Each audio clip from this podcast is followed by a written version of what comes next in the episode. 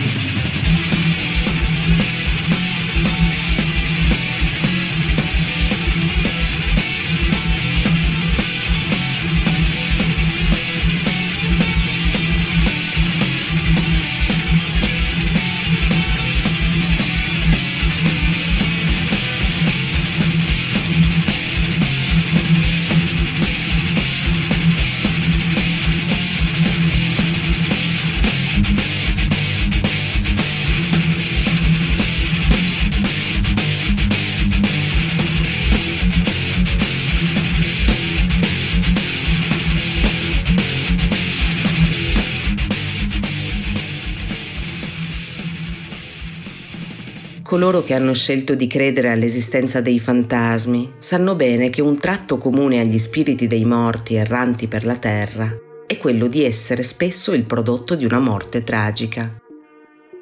Avrebbe dunque senso l'idea che molte anime in pena si trovino a vagare in luoghi un tempo teatro di sanguinosi conflitti, tanto più se vasti e di lunga durata come la Seconda Guerra Mondiale, durante cui milioni di persone morirono in modi terribili spesso in giovane età, spezzando per sempre vite, sogni e aspirazioni molto prima del tempo. Per esempio, si dice che le spiagge del nord-ovest della Francia siano infestate dagli spettri dei soldati che persero la vita difendendo la posizione durante lo sbarco in Normandia, avvenuto nel giugno del 1944. Molti turisti che hanno visitato i bunker situati sulla celebre costa hanno testimoniato di aver visto strane ombre in agguato nella semioscurità delle costruzioni ormai in rovina e alcuni sostengono di essere addirittura riusciti a catturare nelle pellicole delle proprie macchine fotografiche le immagini dei soldati fantasma. Ma quello francese non è l'unico lido infestato dalle apparizioni di coloro che perirono durante l'ultimo conflitto mondiale. Quando gli eserciti alleati invasero l'isola giapponese di Okinawa, per esempio, molti civili si suicidarono pur di non cadere nelle mani del nemico. La maggior parte di loro si tolse la vita saltando dalle scogliere che si affacciavano sul mare e schiantandosi di conseguenza sulla spiaggia sottostante. Tra i visitatori dell'isola nei decenni successivi e fino ai giorni nostri, non pochi hanno affermato di aver udito alle proprie spalle i passi rapidi seguiti dalle urla, degli invisibili suicidi, come se questi fossero condannati per sempre a rivivere i loro ultimi, tragici istanti. Alcuni tra i turisti hanno aggiunto di averne perfino sentito il tocco, come un improvviso refolo freddo di vento sulla pelle. E non sono da meno gli avvistamenti spettrali di un'altra spiaggia, quella di Changi, nella parte est dell'isola di Singapore, che nel 1942 venne occupata dalle truppe giapponesi. Qui l'esercito del Sollevante si rese responsabile dell'uccisione di decine di migliaia di uomini cinesi. Si dice che 66 di questi siano stati fucilati proprio in riva al mare e che ancora oggi chi si avventura tra quelle dune di sabbia possa sentire i lamenti delle famiglie dei condannati, costrette a guardare impotenti l'eccidio dei loro cari. Le storie di fantasmi della Seconda Guerra Mondiale sono pressoché infinite e comuni a tutti i paesi coinvolti nel conflitto, ma la strana storia che abbiamo scelto infine di raccontarvi non parla di spiriti ma di mostri e non arriva dal mare, ma dalle vette di un paesino sulle Alpi. Durante il secondo conflitto mondiale, come tutti saprete, la Svizzera conservò la sua neutralità, ma non tutti i soldati dell'asse né gli alleati furono sempre ligi nel rispettare questa posizione e così, a volte, gli scontri si verificarono anche nel piccolo paese alpino.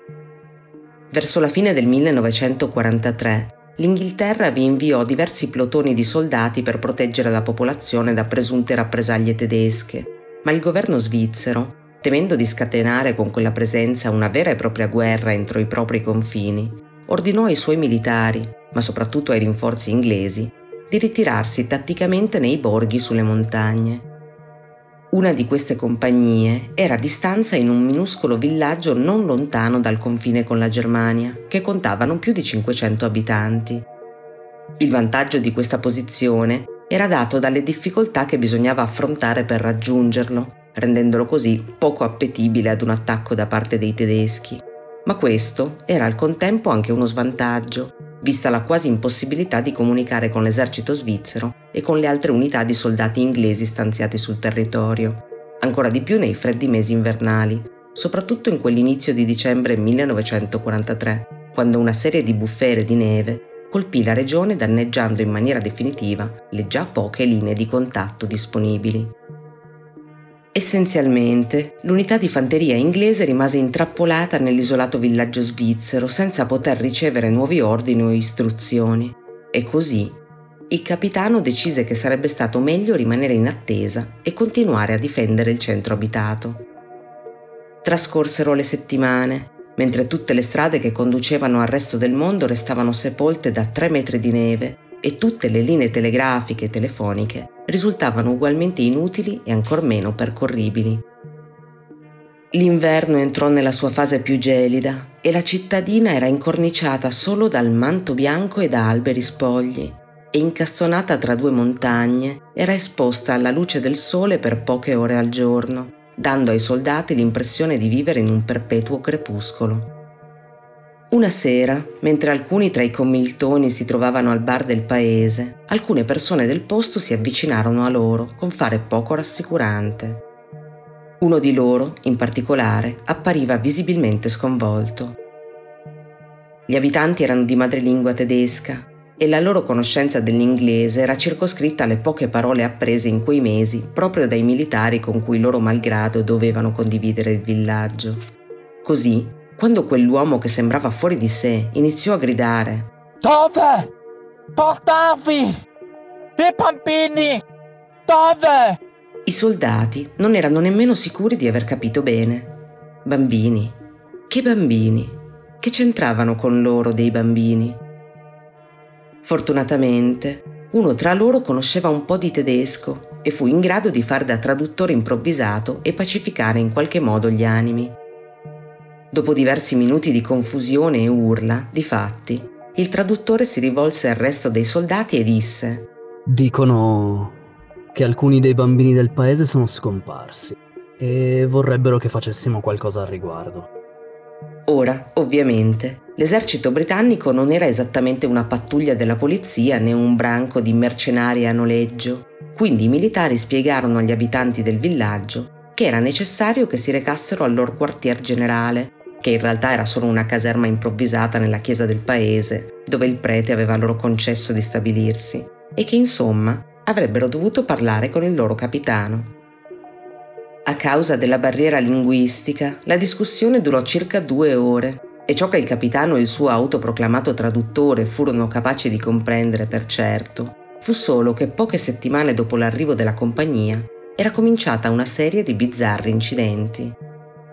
All'inizio si era trattato di cose da nulla, come pezzi di legno e teloni che sparivano dai capanni degli attrezzi, ma nei due mesi successivi le cose erano andate via via peggiorando e le persone avevano notato la scomparsa dalle loro abitazioni di oggetti di ben più alto valore, come alcuni gioielli, un cimelio di famiglia e addirittura una alabarda cerimoniale.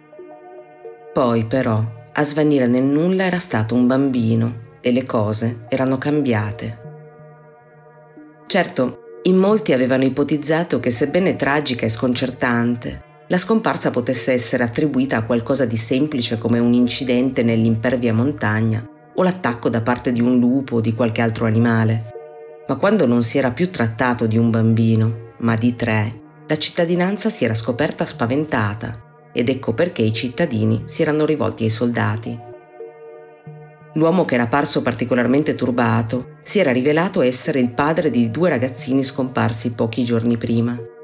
Disse di averli cercati ovunque, prima da solo e poi con un gruppo di amici e vicini che si erano uniti a lui nelle ricerche, ma non era riuscito a trovare un solo indizio su cosa fosse successo ai piccoli. Il capitano promise dunque agli abitanti che avrebbe indagato sulla questione, cominciando con l'inviare alcuni dei suoi uomini a pattugliare le strade ogni notte per scovare il colpevole dei rapimenti, o quantomeno per tentare di garantire un po' di sicurezza in più. Quella stessa notte, uno dei militari, il soldato Reginald, scomparve dalla caserma e tutte le teorie che avevano tentato fino a quel punto di spiegare le sparizioni dei bambini si mostrarono in tutta la loro fallacia. Per esempio, per un lupo un conto sarebbe stato attaccare dei fanciulli Tutt'altra cosa farlo con un uomo adulto, in forze e soprattutto armato. Anche la tesi dell'incidente perse di senso, perché l'uomo non si era certo avventurato sul costone della montagna per andare a giocare con la neve. Le voci secondo cui c'era una specie di mostro che viveva sulle montagne e che scendeva di notte per banchettare con gli abitanti del paesello non tardarono a diffondersi soprattutto perché, nonostante i pattugliamenti notturni ordinati dal capitano, le sparizioni continuarono. Il soldato Reginald rimase l'unica vittima adulta di qualunque cosa stesse depredando il villaggio e al terribile elenco si aggiunsero altri quattro minori, tutti di età compresa tra i 5 e i 10 anni, per un totale di sette ragazzini scomparsi. Anche molti membri della milizia inglese cominciarono a insospettirsi e teorizzarono che qualcuno tra gli abitanti più poveri stesse vendendo i giovanissimi a misteriosi trafficanti di esseri umani per qualche soldo in più, o forse, vista la fame che stava colpendo la popolazione a causa della guerra e del rigido inverno, anche solo per un cesto di pane ma le strade in entrata e in uscita erano ancora bloccate dalla neve. Come avrebbero fatto a consegnare i fanciulli? Dopo tre settimane, trascorse fortunatamente senza ulteriori incidenti, la primavera cominciò a fare capolino e la neve a sciogliersi. Durante una delle ronde notturne, i soldati notarono una figura alta e scarna intenta a sbirciare attraverso la finestra di una delle case del villaggio che dava su una camera da letto.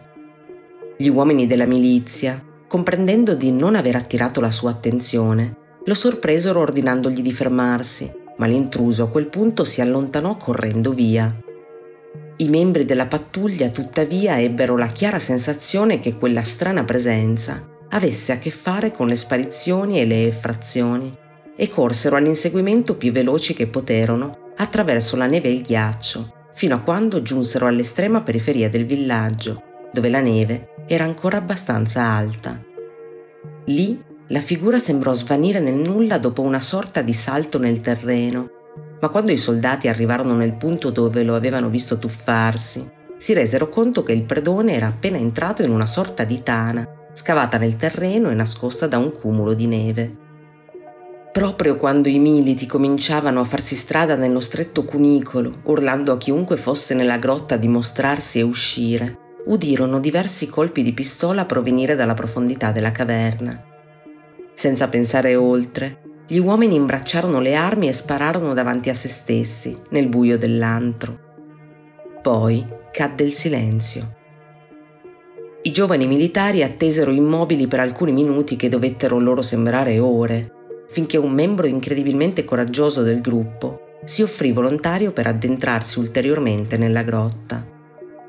Estrasse la pistola, si inginocchiò e strisciò verso le profondità del terreno, ma trascorsi pochi istanti riemerse con un'espressione inorridita dipinta sul volto.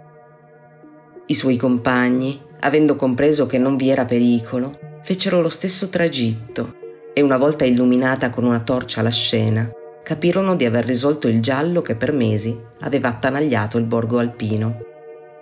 La figura che avevano inseguito era niente meno che il soldato Reginald, scomparso settimane prima. Giaceva a terra, trafitto dai colpi delle loro armi, circondato dai corpi parzialmente mangiati di sette bambini. Forse a causa dell'angoscia della guerra, dell'oscurità quasi costante, del confinamento in una terra non sua e probabilmente di qualche seme della follia che già si era dischiuso, Reginald era impazzito e aveva iniziato a fare irruzione nelle case degli abitanti del villaggio, rapendo i loro figli. Anche l'alabarda cerimoniale rubata venne ritrovata nella caverna. Era stata usata per smembrare i corpi dei bambini di cui poi si era nutrito. Il responsabile degli orrendi crimini non era dunque un mostro uscito da una puntata di Ai confini della realtà o X-Files, ma un mostro decisamente umano e forse per questo ancora più spaventoso. Noi adesso ci fermiamo per qualche minuto. Questi sono i britannici Black Sabbath che nel 1970 cantavano War Pigs.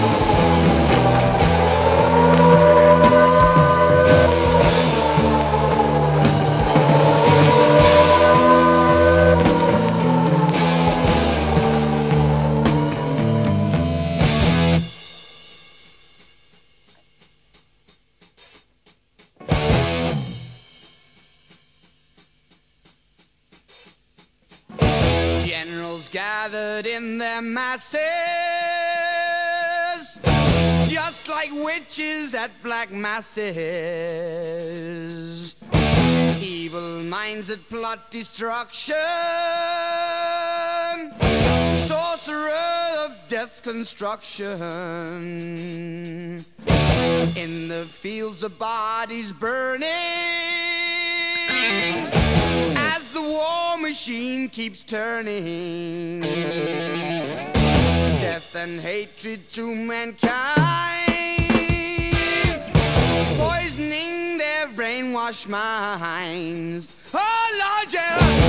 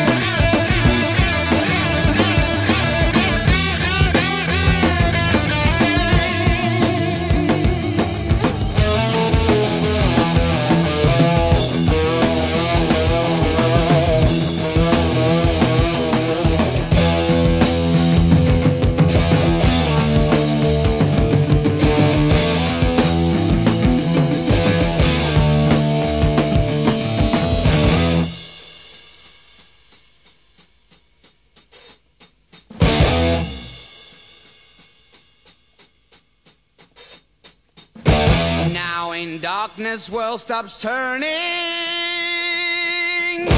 Ashes where the body's burning. No more war pigs have the power. And as God has struck the hour, day of judgment, God is calling. Underneath the war pigs crawling, begging mercies for the sins. Satan laughing spreads his wings. Oh Lord, yeah.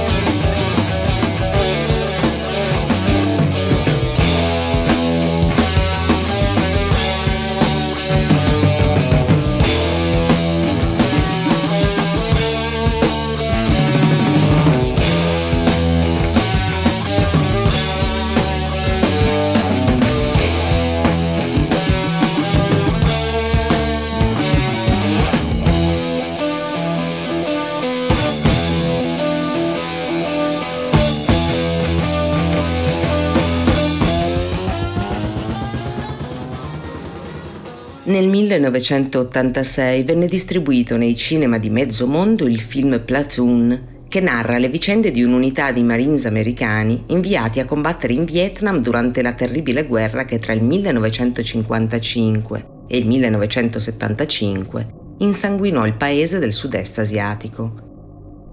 Il conflitto vide gli Stati Uniti uscire sconfitti per la prima volta e pagare anche un dazio di sangue di 60.000 morti e 300.000 feriti.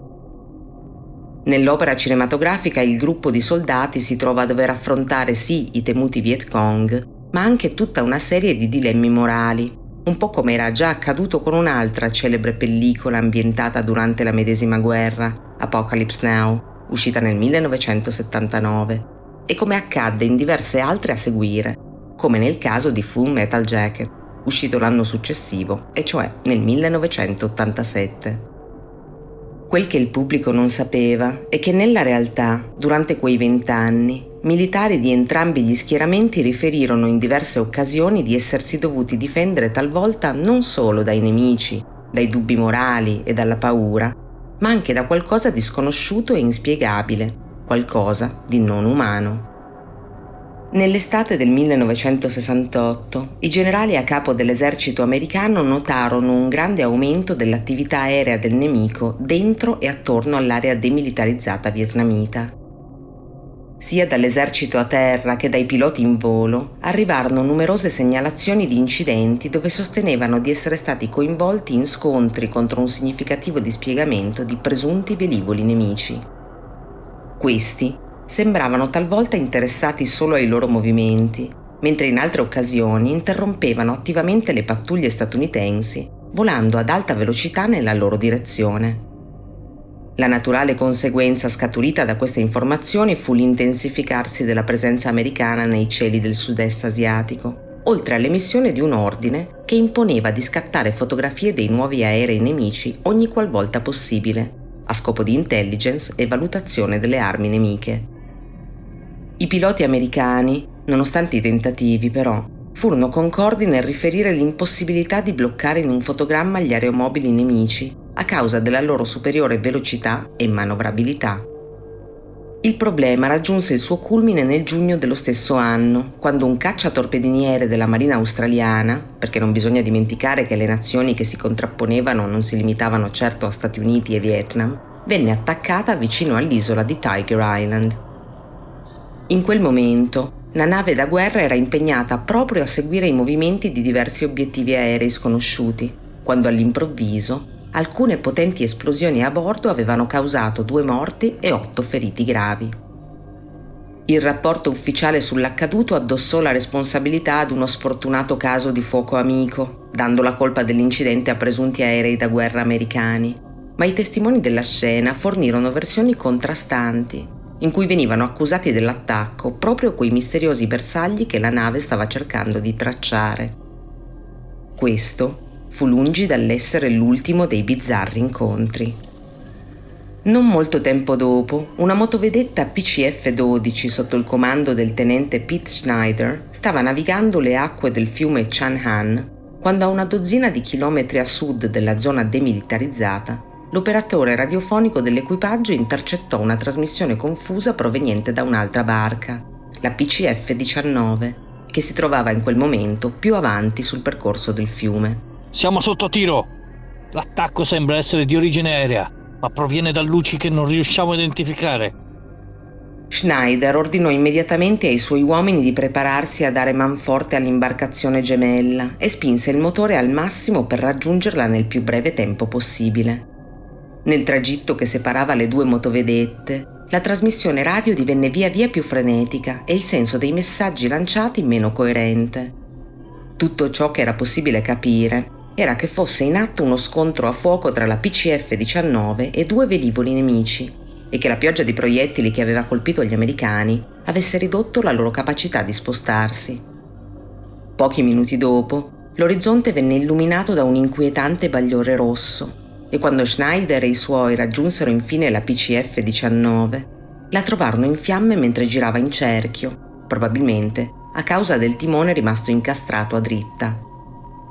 La mitragliatrice installata a bordo era pericolosamente silenziosa, ma di tanto in tanto si sentivano colpi di singole armi da fuoco, dirette a due luci dalla forma sferica e di colore azzurro, che sorvolavano la motovedetta.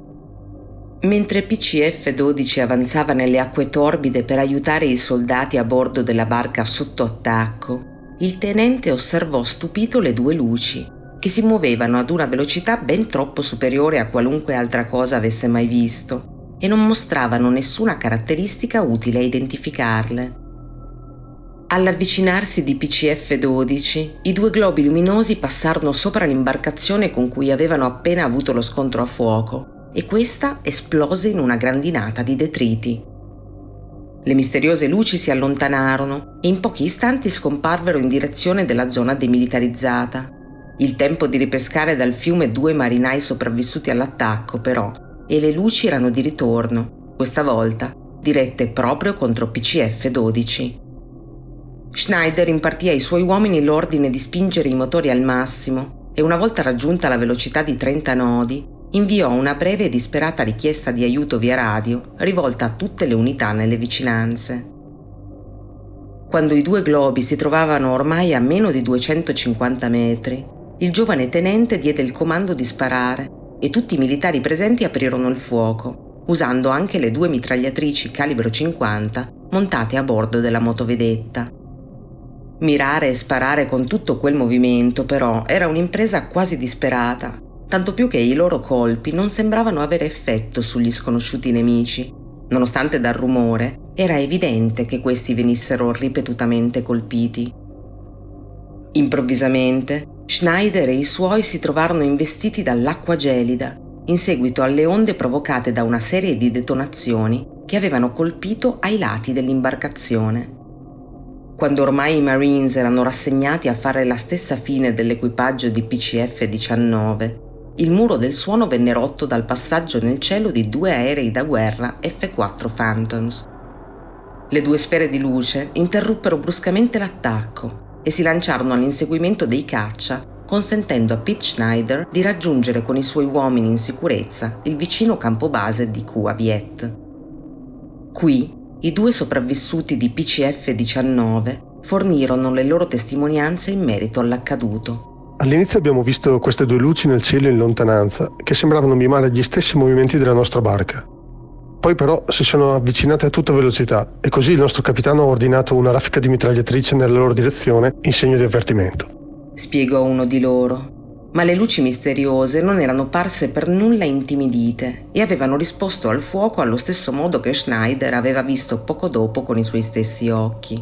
Non abbiamo udito nessun rumore di spari, in realtà, ma ci sono state delle detonazioni inspiegabili, sia a bordo che nell'acqua attorno a noi e gli effetti sono stati peggiori di quelli di un fucile mitragliatore. Era. era come se ci bombardassero, ma senza usare delle bombe. Concluse l'altro sopravvissuto. L'incredibile storia venne considerata la prova, da parte degli alti ranghi della difesa americana, che l'esercito vietnamita era stato rifornito di nuove misteriose armi da qualche altra potenza straniera. Ma quella stessa estate, un altro incidente confutò questa tesi. Al tempo, un'unità di ricognizione dei Rangers era accampata in un'area della zona demilitarizzata chiamata North Country, con il compito di osservare una posizione nemica a nord delle linee americane. Una notte, intorno alle due, le vedette del gruppo notarono una brillante luce blu nel cielo, che da ovest si avvicinava rapidamente in loro direzione. Si precipitò fino al punto dove i soldati erano nascosti e poi si bloccò a meno di mezzo chilometro da loro librandosi alcune decine di metri sopra il terreno, senza alcun apparente movimento o rumore udibile.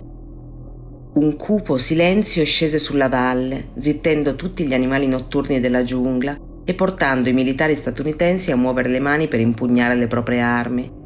Ma appena prima che cominciassero a sparare, il suono delle armi da fuoco arrivò dalla posizione dei Viet Cong.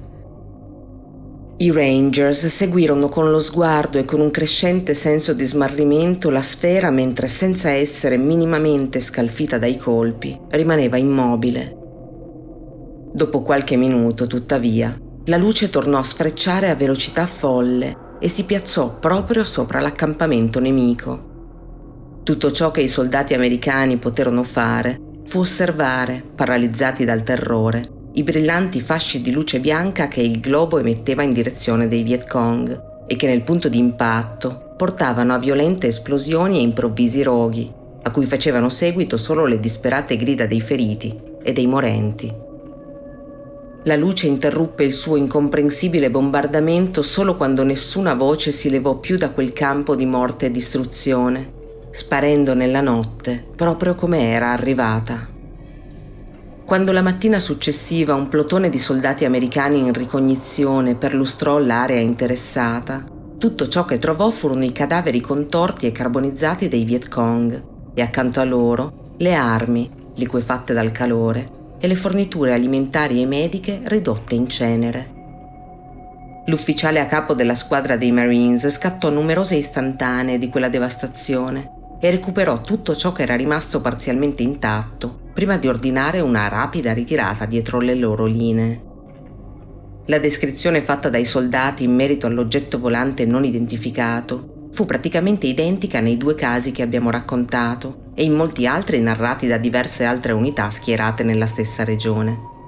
Ma per quanto suonino spaventose, non sono nemmeno lontanamente paragonabili a un altro incredibile evento che avvenne nel 1970. Il bombardiere Boeing B-52 Stratofortress era ed è tuttora uno dei più grandi aerei militari mai costruiti, nonché la principale arma offensiva dell'esercito statunitense in Vietnam. Durante l'estate del 1970, il capitano William English era a capo di un distaccamento di stanza a Saigon composto da 12 berretti verdi, come sono soprannominati i membri delle forze speciali dell'esercito americano.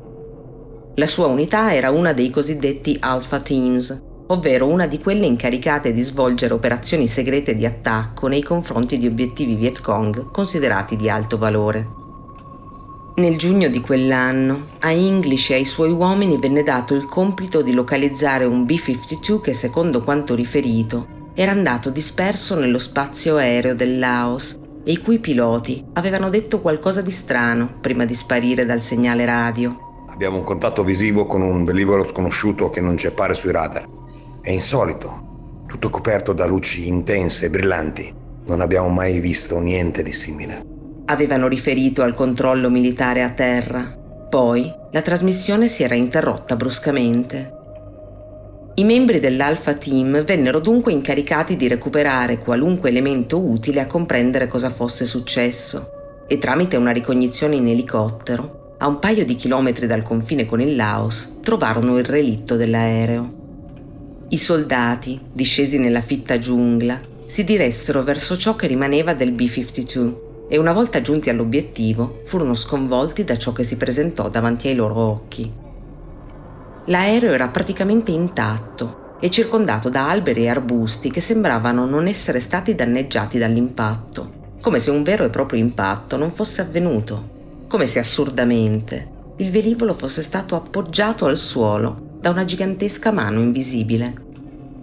I berretti verdi avanzarono lentamente, temendo un'imboscata nemica, ma alla fine raggiunsero il mezzo, trovando le vie di uscita e i portelloni esterni ancora chiusi, e dovettero ricorrere a delle cariche esplosive per aprirli.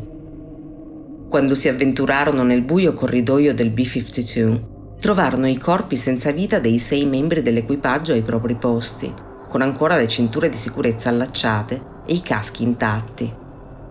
Ma al di sotto dei caschi scoprirono volti orribilmente sfigurati, con la pelle come strappata e le ossa rotte. Di sangue, però, ce n'era pochissimo, come se i poveri resti fossero stati prosciugati. Il carico a bordo non era stato nemmeno toccato e tutti gli strumenti di volo erano intatti e in una posizione che sembrava indicare un aereo ancora in volo. English e i suoi uomini erano abituati agli orrori della guerra e non erano gente facile da impressionare, eppure descrissero quella scena come profondamente disturbante e spettrale e furono quanto più rapidi possibile per portare a termine il compito loro assegnato e abbandonare in fretta quella scena inquietante. Il capitano English scattò molte fotografie da consegnare all'intelligence e una volta rientrato a Saigon e messo a colloquio con colonnelli e generali non si risparmiò nell'evidenziare tutte le cose impossibili che aveva visto attorno e dentro a quell'aereo. Il risultato fu che William English venne trattato come un paria dai suoi superiori e in breve rimosso dal proprio ruolo e riassegnato a un posto alla scrivania in un ufficio dell'aeronautica. Trascorsero alcune settimane e l'ex capitano ricevette una lettera dove lo si informava che quella che era stata la sua unità non esisteva più, annientata per intero in un attacco nemico. Tre anni dopo, quando venne congedato, William English inviò copia delle fatidiche fotografie a diversi ufologi di spicco, tra cui il noto esperto Allen Hynek. In molti sottolinearono le somiglianze tra l'avvenimento di cui l'ex militare era stato testimone e un altro avvenuto in Russia nel 1961, che aveva colpito anche in quel caso non un B-52, ma un cargo sovietico chiamato AN-2P, scomparso e riapparso perfettamente intatto nella taiga siberiana, senza la minima traccia dei quattro uomini dell'equipaggio. Dopo le sue dichiarazioni, English subì diversi attentati, tanto pericolosi da costringerlo a cambiare nome e stato, e ad accettare un tranquillo lavoro in una tv locale della Virginia. Il governo degli Stati Uniti, dal canto suo, non ha mai commentato ufficialmente gli eventi descritti. La nostra pausa musicale arriva dal 1965 ed è considerata una delle canzoni più iconiche del suo tempo, oltre che una tra le preferite dai soldati americani dispiegati in Vietnam. Questa è la band britannica degli Animals con la loro We Gotta Get Out of This Place. Dobbiamo andarcene da questo posto.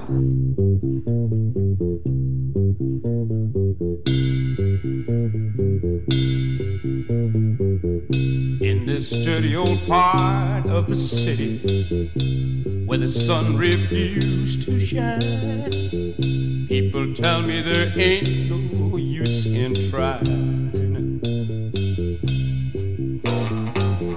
Now, my girl, you're so young and pretty. And one thing I know is true. You'll be dead before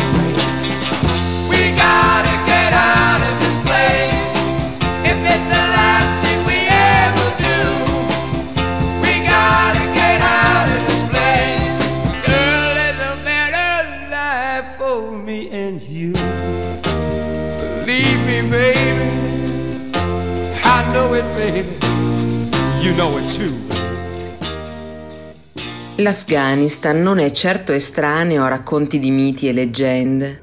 Nel corso di centinaia di anni, i soldati degli eserciti inviati alla conquista degli irrequieti panorami di questa nazione, troppo spesso devastata dalla guerra, hanno raccontato le storie di strani eventi e incredibili incontri con entità che sembrano appartenere ben più al piano paranormale che a quello umano.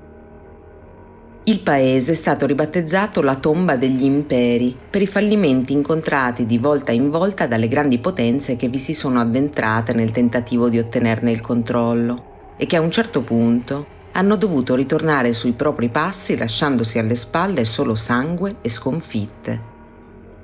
Dalle velleità di conquista dei persiani all'occupazione dell'impero britannico, fino all'invasione da parte dell'allora Unione Sovietica e alla più recente guerra al terrorismo messa in atto dagli Stati Uniti e dall'alleanza NATO, innumerevoli soldati provenienti dai più disparati paesi hanno perso la vita negli spietati deserti dell'Afghanistan. Tra il personale americano presente nella regione a partire dal 2001, in molti hanno riferito di essersi dovuti difendere non solo da gruppi terroristici e fazioni locali militarizzate, ma anche dagli attacchi di nemici ben più misteriosi e soprannaturali. Le strane storie che ascolterete adesso sono nient'altro che una parte dei loro racconti. Nel 2004 alcuni membri della terza brigata di fanteria di stanza nella città di Mosul furono chiamati ad entrare in azione quando la base chiamata Diamondback finì sotto attacco. Uno dei soldati, Jerry Aberdeen, era a bordo di un Humvee che è una specie di jeep multifunzione, insieme ad altre due fanti, un ingegnere e un membro delle PSYOP, quando il gruppo sorprese un nugolo di intrusi intenti ad arrampicarsi sul muro perimetrale della base. Gli americani dunque arrestarono immediatamente il mezzo e cominciarono a sparare in direzione dei nemici, colpendone uno e spingendo gli altri ad una immediata ritirata. Mentre si avvicinavano con grande cautela all'insorto che avevano abbattuto, uno dei commiltoni di Aberdeen notò quello che sembrava essere un denso fumo uscire dalla bocca del morto e fece segno agli altri di restare indietro, temendo un qualche tipo di attacco suicida. Un incessante flusso di fumo continuò ad uscire dalla cavità orale del corpo senza vita e i soldati lo osservarono prendere lentamente una forma dalle sembianze umane. Era in piedi ed era come se fosse fatto di fumo. Aveva gli occhi rossi e una bocca dall'aspetto strano, come spalancata, ma non come se stesse urlando. Quella dannata cosa in realtà ci sorrise e poi si voltò e prese a correre, ma dopo pochi passi si dissipò nell'aria, mentre io e gli altri guardavamo terrorizzati. In seguito ne parlammo solo una volta e poi mai più. Jerry Aberdeen non riesce tuttora a fornire a se stesso né a nessun altro una chiara spiegazione in merito all'incontro avvenuto quel giorno di quasi vent'anni fa, come non ne sono capaci i suoi compagni di armi, che descrissero la stessa apparizione, ma soprattutto la medesima sensazione di profondo terrore che li pervase e che non li abbandonò per lungo tempo. Nel 2008 la controffensiva americana era avanzata in profondità nella provincia meridionale di Helmand e tra le basi che si erano stanziate sul territorio c'era anche Camp Hassanabad. Qui, uno dei punti adibiti alle sentinelle lungo il perimetro del campo, divenne tristemente noto tra i Marines per gli eventi inspiegabili e inquietanti che vi accaddero più di una volta. Il luogo, denominato dai locali semplicemente La Roccia, si trova in una perfetta posizione per osservare, sulle rovine di un antico forte a circa 6 metri da terra. Le sentinelle trovarono su quel terreno non solo antichi cimeli, ma anche ciò che restava di equipaggiamenti militari più moderni, e questo diede ben presto origine ad una leggenda secondo cui un plotone di soldati sovietici era stato fucilato e sepolto sotto le rovine del forte ai tempi dell'invasione condotta dall'URSS. Pochi giorni dopo il loro arrivo, in tutti i casi, le sentinelle di turno alla roccia cominciarono a riportare strani incidenti, che inizialmente consistettero in piccoli malfunzionamenti degli strumenti batterie cariche che si scaricavano una volta presa posizione e armi appena pulite che si inceppavano improvvisamente. Non trascorse molto e le reclute più giovani e inesperte lamentarono di sentire rumore di passi, gemiti e sussurri nel silenzio della notte, nonostante non ci fosse nessuno, e chiesero che venisse loro assegnata un'altra mansione o anche solo un'altra postazione, tutto fuorché la roccia. Il caporale Zolik, la cui richiesta non venne accettata, preferì abbandonare il posto e subirne le conseguenze presso un tribunale militare piuttosto che ritornarvi, e al suo superiore raccontò Ero lì da solo e qualcuno ha tossito appena dietro di me. Quando mi sono girato non c'era nessuno, ma qualcuno o qualcosa mi ha sussurrato una frase in russo all'orecchio.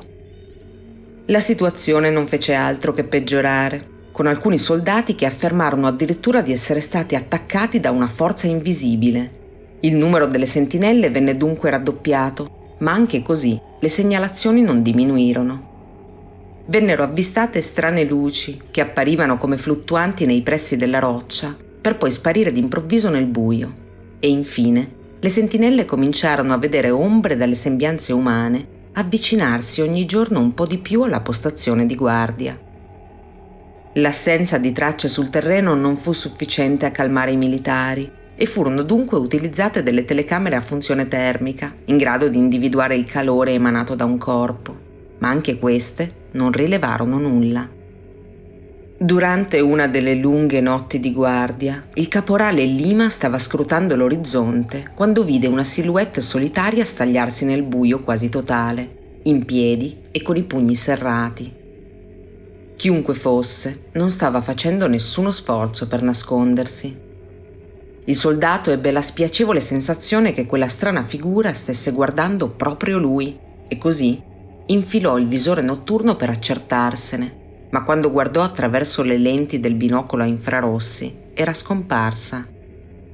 Abbassò dunque l'apparecchiatura e la figura era di nuovo lì e anzi si era avvicinata di diversi metri. Il marine alternò ripetutamente il visore notturno e quello per la rilevazione termica e tutto ciò che ottenne fu di arrivare a vedere il misterioso intruso ormai a pochi passi. A quel punto Lima lanciò un razzo di segnalazione e si preparò ad aprire il fuoco, solo per scoprire di non avere nessuno a cui sparare nel mirino.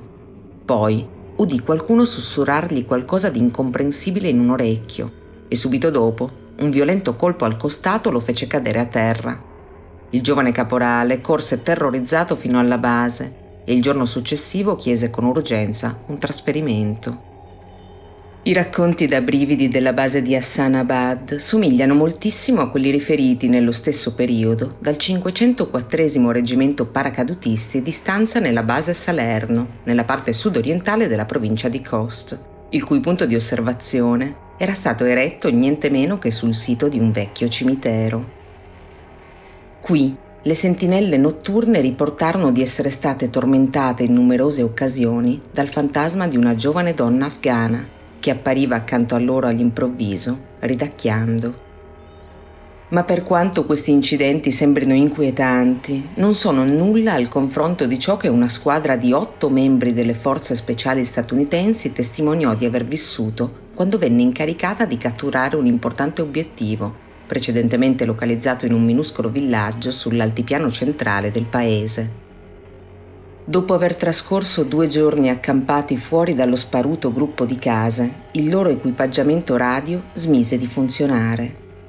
Il gruppo decise così di retrocedere un po', al fine di ristabilire la connessione con il quartier generale, e fu a questo punto che tutti e otto gli uomini avvertirono una sensazione strana, come un ronzio di bassa intensità, che crebbe rapidamente fino ad assordarli.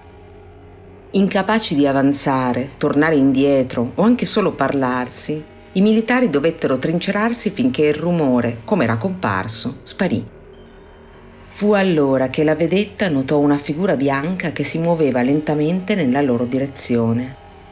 Attraverso il visore notturno sembrava essere un anziano afgano con indosso una lunga tunica bianca che galleggiava sulla sabbia senza lasciare traccia ma nei visori termici l'uomo non appariva. I soldati continuarono a osservarlo con la strumentazione a infrarossi e notarono con orrore un braccio del misterioso uomo cadere ad un certo punto a terra e la figura fermarsi per raccogliere l'arto, facendolo nuovamente aderire al corpo, come se si trattasse di una sorta di appendice removibile. Un attimo dopo riprese il suo lento ma inesorabile intercedere verso di loro. Mentre la paura serpeggiava tra gli otto uomini, un terribile suono di grida e spari, seguiti da luci come lampi nella notte, arrivò dal villaggio come l'eco di un incubo. La misteriosa figura si arrestò, come se anch'essa stesse contemplando il precipitare degli eventi nelle vicinanze, e poi si voltò e riprese il cammino invertendo la rotta, dirigendosi proprio verso il punto da cui le urla sembravano avere origine. Pensando di trovarsi di fronte ad un attacco talebano, gli americani abbandonarono la loro posizione e rientrarono in fretta e furia nelle proprie linee. Due giorni dopo, un gruppo più nutrito di soldati tornò al villaggio e qui trovò l'obiettivo della propria caccia e gli appartenenti al suo entourage, tutti morti, orribilmente sfigurati e mutilati come da una forza sovrumana accanto ai miseri resti, le loro armi, scariche di tutte le munizioni. È facile considerare la maggior parte di queste storie come il prodotto di una immaginazione molto vivace, in combinazione con una terribile pressione psicologica, o come una forma di isteria di gruppo. A volte, si sa, il cervello umano interpreta le informazioni visive insufficienti attraverso la lente di ciò che già conosce ed è in grado di alterare i ricordi per renderli meno traumatici e fare così fronte a una situazione troppo spaventosa o confusa per elaborarla efficacemente. Allo stress della guerra si aggiunge nei casi che abbiamo citato anche quello di trovarsi a migliaia di chilometri da casa, in una terra sconosciuta e ostile di cui non si parla nemmeno la lingua, per cui è comprensibile ricondurre i racconti che avete ascoltato a una particolare condizione mentale anche a causa della significativa assenza di prove fisiche a testimoniarne la veridicità. Ma è più difficile non prendere in considerazione un incidente che non solo coinvolse numerosi testimoni, ma che portò anche al recupero dei resti di un presunto mostro, che vennero addirittura trasportati negli Stati Uniti per ulteriori studi. Nel 2002 un'unità di fanteria statunitense scomparve mentre era di pattuglia nel deserto di Kandahar e un gruppo di forze speciali venne inviato alla loro ricerca. Dopo qualche giorno, gli uomini giunsero nei pressi dell'ultima posizione segnalata dagli scomparsi e qui, su un sentiero che si snodava in una zona montuosa, si imbatterono in diversi elementi danneggiati e sporchi di sangue dell'equipaggiamento in dotazione ai fanti. Decisero dunque di seguire la lunga scia di cartucce e bossoli abbandonati sul tortuoso sterrato che li condusse a una serie di caverne, davanti alle quali trovarono ciò che restava dei corpi e delle uniformi dell'unità dispersa. I soldati presero posizione per difendersi, temendo che il nemico potesse essere ancora nelle vicinanze, e la loro ipotesi si rivelò corretta quando con un grido di battaglia emerse da una delle caverne un uomo alto circa 4 metri, con lunghi capelli e una fitta barba rossa, vestito con pelli di animale e armato di una rozza lancia. Dopo un momento di iniziale spaesamento, i militari esplosero tutti i loro colpi contro il gigante, che dopo 30 secondi di fuoco filato, finalmente cadde a terra senza vita. La creatura, che pesava oltre 300 kg, venne recuperata dai soldati e trasportata in America a bordo di un C-130 per studiarla. Qualcuno notò una sorprendente somiglianza con i Nephilim, i giganti citati nell'Antico Testamento e in antichi scritti cristiani, che sarebbero nati dall'incrocio tra i figli di Dio, semidei e angeli caduti, e le figlie degli uomini, con cui scelsero di accoppiarsi. Ma a tutt'oggi, la notizia della scoperta dello strano essere non è mai stata confermata se non da diverse persone presenti al tempo degli eventi narrati. Il gigante di Kundahar, come venne ribattezzato, era davvero un titano di biblica memoria. E lo spirito incontrato da Jerry Aberdeen ad Hassanabad era forse un jinn, un'entità soprannaturale presente nella religione preislamica e in quella musulmana, descritta come un mutaforma fatto di fumo. O si era forse trattato solo di allucinazioni dettate dalle estreme condizioni vissute dai soldati di stanza nell'aspra terra degli Ari? Forse non lo sapremo mai per certo, ma ciò che emerge senza dubbio dai racconti dei soldati americani è che ci fosse qualcosa nel deserto. La nostra ultima pausa musicale ha recentemente festeggiato 40 anni dalla prima data di pubblicazione, avvenuta il 12 febbraio del 1982.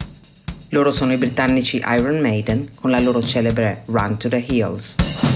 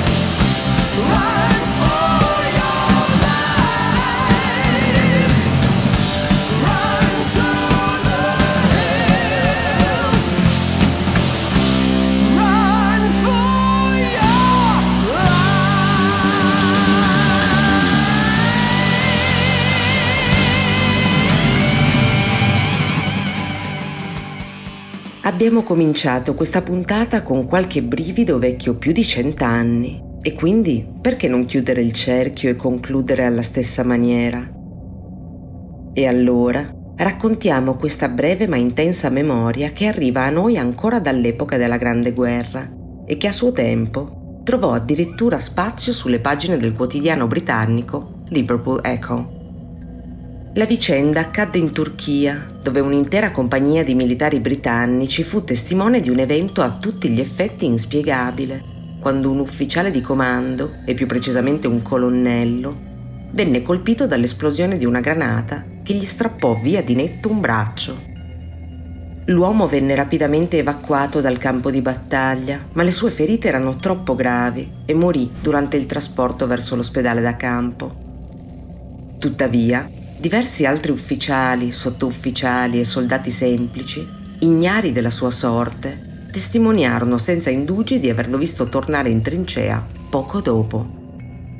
Tutti i membri della compagnia erano al loro posto quando il sergente maggiore si rivolse al capitano per esporre la propria sorpresa nel veder già rientrare il colonnello, puntando l'indice al di là delle sue spalle. Il capitano, che aveva visto le drammatiche condizioni in cui il colonnello era stato caricato in tutta fretta sulla barella, pensò che l'uomo stesse farneticando e lo fissò stranito, ma per levarsi ogni dubbio si voltò nella direzione indicata e con grande sorpresa non poté che confermare quella vista. Il colonnello era lì, a pochi metri da loro, in piedi, con il berretto un po' inclinato da un lato come lo portava sempre, gli stivali coperti di fango e un binocolo appeso al collo. Il capitano si incamminò dunque rapidamente nella sua direzione, ma nel mentre gli cadde la borraccia e si chinò per raccoglierla. Abbassò lo sguardo per pochi istanti, ma quando raccolto l'equipaggiamento riprese la marcia, il colonnello sembrava essersi volatilizzato. L'ufficiale si fece dunque strada correndo nella trincea fino al quartier generale della compagnia, dove arrivò col fiato corto. Lo avete visto anche voi? chiese con affanno ai tre soldati presenti. Gli uomini lo fissarono come incuriositi.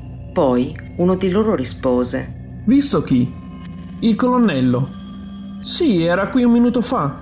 Si è affacciato alla trincea ed è rimasto un po'. Poi però all'improvviso non c'era più. Una cosa stranissima, ma l'hanno visto anche tutti gli altri, eh? Gli altri militari confermarono l'avvistamento e furono d'accordo su una cosa in particolare. Il colonnello, in quella sua ultima visita, aveva entrambe le braccia. Anche per questa sera il tempo a nostra disposizione è giunto al termine e quindi tantissime altre assurde storie inspiegabili che non hanno trovato spazio in questo episodio resteranno per ora nel cassetto delle cartoline dal fronte e delle medaglie arrugginite. Ma proprio come quei cimeli, siamo sicuri che troveremo la vetrina giusta dove esporle a tempo debito. Per questa sera però, dalle frequenze ribelli di Radio Bandiera Nera è davvero tutto, ma quella strana storia tornerà la settimana prossima, con altri crimini e altri misteri, per far scendere un brivido di paura lungo la vostra domenica sera. Io sono Alita, vi ringrazio per l'ascolto e vi auguro una buona notte.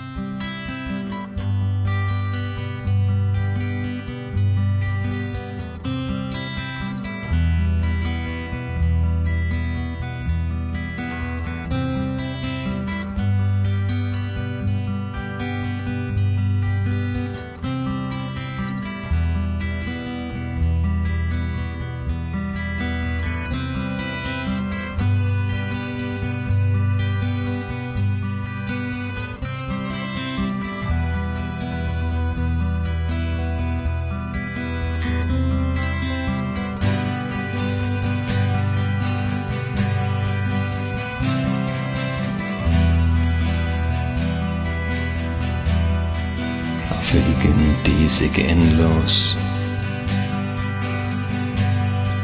durch kahle Wälder ziehen.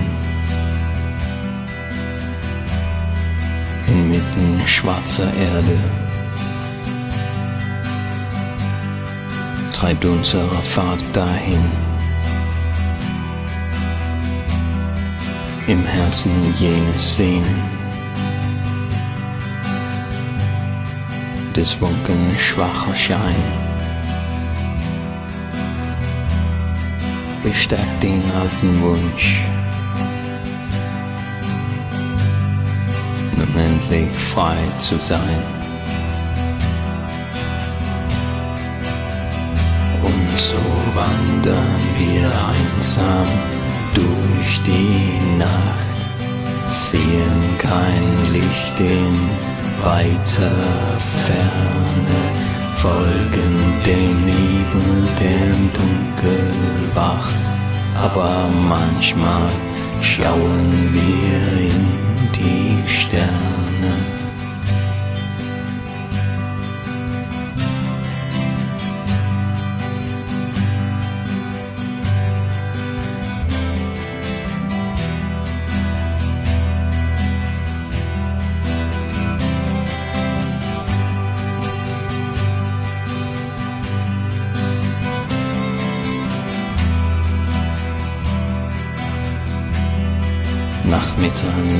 Mitternacht zieht Wurfstund.